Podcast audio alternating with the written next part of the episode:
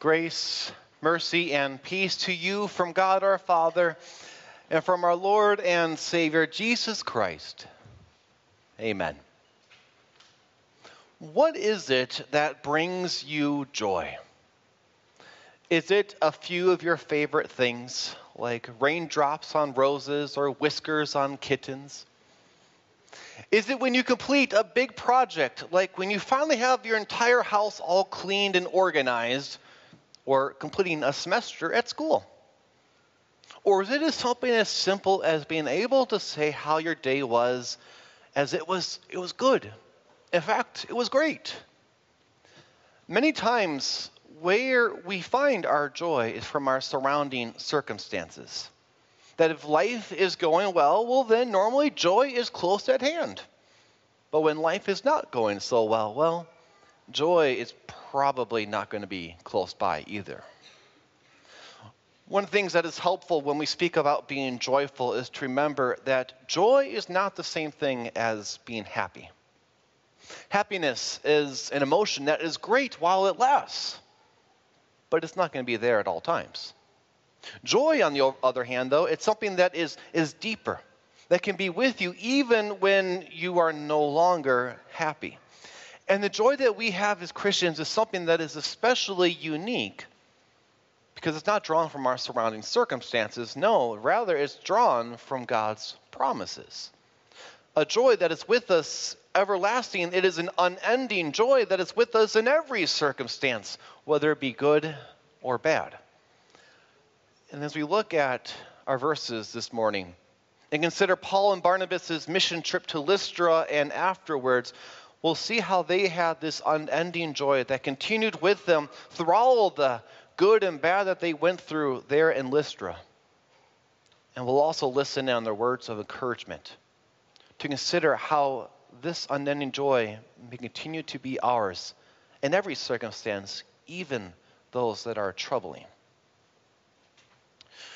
When Paul and Barnabas first arrived to Lystra, that is one of the cities in central modern day Turkey, things began off pretty well. Paul was preaching the good news of how there is forgiveness of sins through faith in Jesus Christ, and among the crowd was a crippled man whose weak feet had never walked a day in their life. That man believed the good news. And after Paul healed him, everything changed for the better. Those weak feet were made strong as he leapt up on them and as he walked around with a heart filled with joy that he could now get around like everybody else. And without a doubt, Paul and Barnabas were also filled with joy. To not just simply be agents of God's miraculous love, but also to be with him on this special day to celebrate with him. But things would soon change in Lystra. That joy would be hard to maintain when the Lystran crowds heard what had happened about this miraculous healing, they concluded that it was the Greek gods Zeus and Hermes who were in their midst. And they thought this because of a local legend where an elderly couple had unknowingly welcomed Zeus and Hermes and were very handsomely rewarded for it in the end. The Lystran crowds did not want to miss this opportunity to pay personal homage to these false gods and so they made sure to welcome them. Yet when Paul and Barnabas finally understood what was happening and what they thought they were, they put a drastic stop to the red carpet treatment that they were about to receive. And as if that wasn't bad enough, then came some disgruntled Jews from the towns of Antioch and Iconium, cities where Paul and Barnabas had been to not too long ago before they effectively got chased out by those who didn't want to hear about Jesus anymore. These disgruntled Jews, they persuaded the Lystran crowds to not just turn against Paul and Barnabas, but to stone Paul and to drag him outside that city, leaving him as good as dead. Talk about a disastrous end to a mission trip. Certainly, that joy would have been hard to maintain. It began so well with a miraculous healing of a man who had never walked before. If you had gone through circumstances like this, how would your joy have suffered? Would you have continued to be joyfully known as a Christian? To be known publicly as a child of God? Would you have joyfully gone about sharing the good news of who Jesus is with those who still need to hear him and perhaps don't want to hear about him?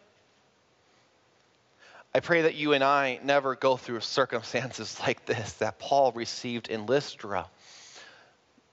But we certainly do receive the same temptation to lose the joy we have as Christians. And when we base that joy in our surrounding circumstances, it is so easy to fall into that, to lose sight of what our Lord has promised us, to become fair weather Christians. I'm certain you've come across a fair weather sports fan at least once in your time. That, that person who, who cheers for the team when the things are going good or they just won the division, they won the championship. And as long as they're on that winning streak, this is who they are cheering for and they are joyful to do so. But once they're on a losing streak or the star player gets injured, those cheers are quieted or perhaps redirected to a whole different team entirely. A fair weather sports fan in many ways, when we find our joy from our surrounding circumstances, we can also be a fair weather Christian who's joyful only when things are going good because of what's happening around us. When the church is full and the singing is loud, when our Facebook page has pictures of us serving one another, we're joyful to be called a Christian. When the pastor is preaching on something that is close to our heart's passion, or if we read in the Bible what we were already thinking was the case, we joyfully listen to our Savior's voice. But when the church isn't as full, or we receive that cold shoulder of persecution, we may not be so joyful to be a child of God anymore. When the pastor's words touch a little bit too close to home, or if the Bible corrects what we have thought was the case, we may not joyfully listen to our Savior's voice. And when the devil, the world, and our sinful nature have their way with us, we may want nothing to do with God. We become a fair weather Christian because our joy is found from our surrounding circumstances. Rather, that's not where we look. Our unending joy comes from God's promises, not from what's happening around us. We've heard this morning just what a few of those promises are how our Lord will provide for our every need, just as He did for those Lystrans who, in former generations, turned aside to their own ways and to worthless things. We have God who has made known to us who our Savior is, just as He was to the Lystrans, to Paul and Barnabas that day.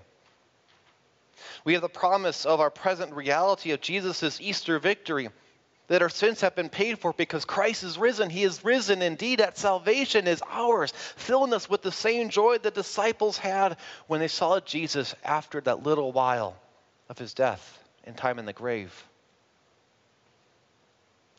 We have the promise of a future reality of heaven when we will walk through those pearly gates to be with our Lord and Savior and every other person whose name is written in the Lamb's book of life. These are the promises that you and I have. Promises that do not depend on our surrounding circumstances, promises that are given to us by our Lord that give us joy without equal. Because that's where we look for joy. Not what's happening around us, but to our God and His promises. And that is what makes our joy unique. Because our God's not going to change. And He's not going to fail to do what He's promised, what He said He's going to do. His joy is unending and unchanging. That it is ours. Even if we were to find ourselves in the circumstances of being mistaken for Greek gods, stoned and left for dead. Speaking of those things, we pick it back up with Paul and see what happened to him after he was left for dead. Although he seemed it, he was not quite dead. In fact, when the other Christians, when the disciples came and gathered around him, he stood back up and was well enough to walk back to town and spend the night there in Lystra.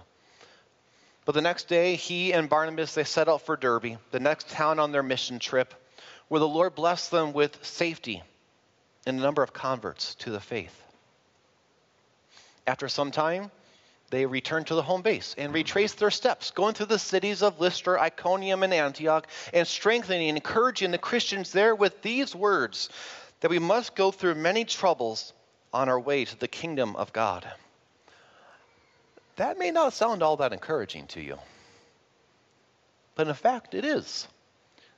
We shouldn't be surprised. Rather, we should expect that our time between here and our time in heaven, there will be troubles we have to go through.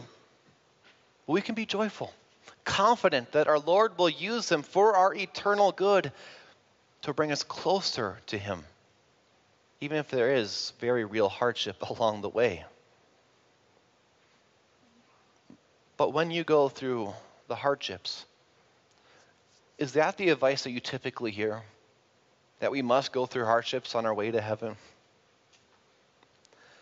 One phrase that I've often heard recently is that we just need to stay positive when bad things happen. And that's not necessarily bad advice. Generally, it's good to focus on the positive so that the negative doesn't overwhelm you and send you into a downward spiral. But that advice will only get you so far because it puts the emphasis on you to keep yourself positive. And if you cut out God from the mix of how you can remain joyful, where are you left to look? Likely to your surrounding circumstances, which, as we have covered, will not spell lasting joy. It'll be there, and then it's going to be going away. Rather, where we look is to our God and his promises to find that joy even in those hardships, in those troubles. The promise to provide for us, the promise to forgive us, that promise to welcome us to our home in heaven. These were the same promises that Paul and Barnabas had, and every other promise that God gave that kept them joyful as they went forward in their mission trip they remained joyful not because they were superheroes or a higher class of Christians than anybody else. No, as they told the Lystran people, they were just regular men who came to share the word of God.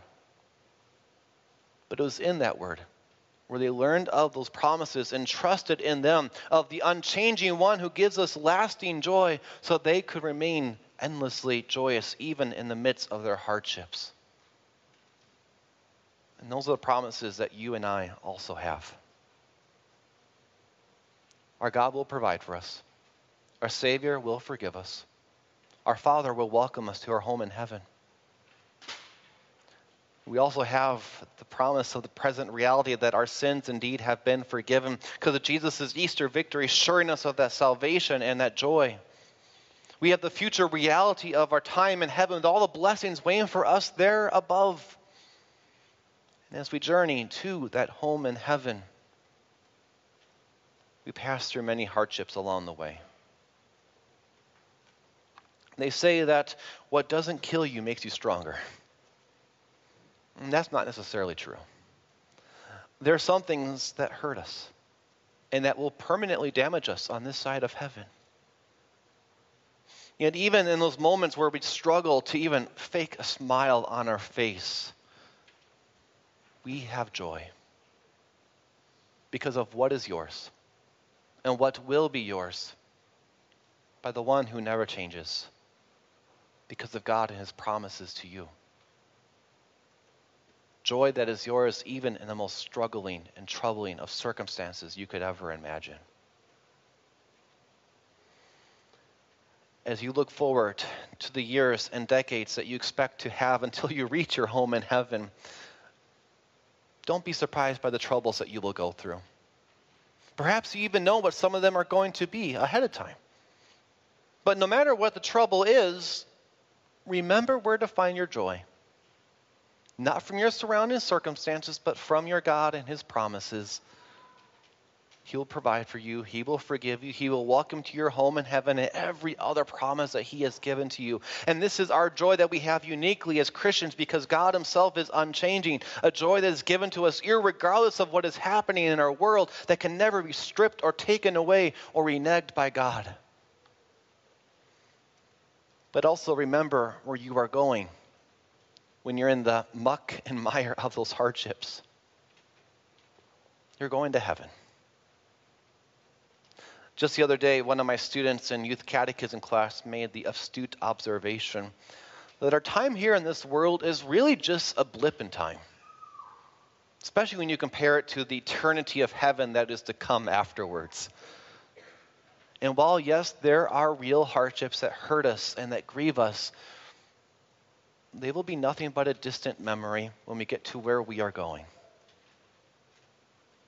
It's because of that we can view our time here for what it is a temporary time of hardships, bracketed by Jesus' Easter victory. And on the other side, with our future reality of our home in heaven. And throughout it all, we have unending joy because the God of his promises to you in your every circumstance. Amen.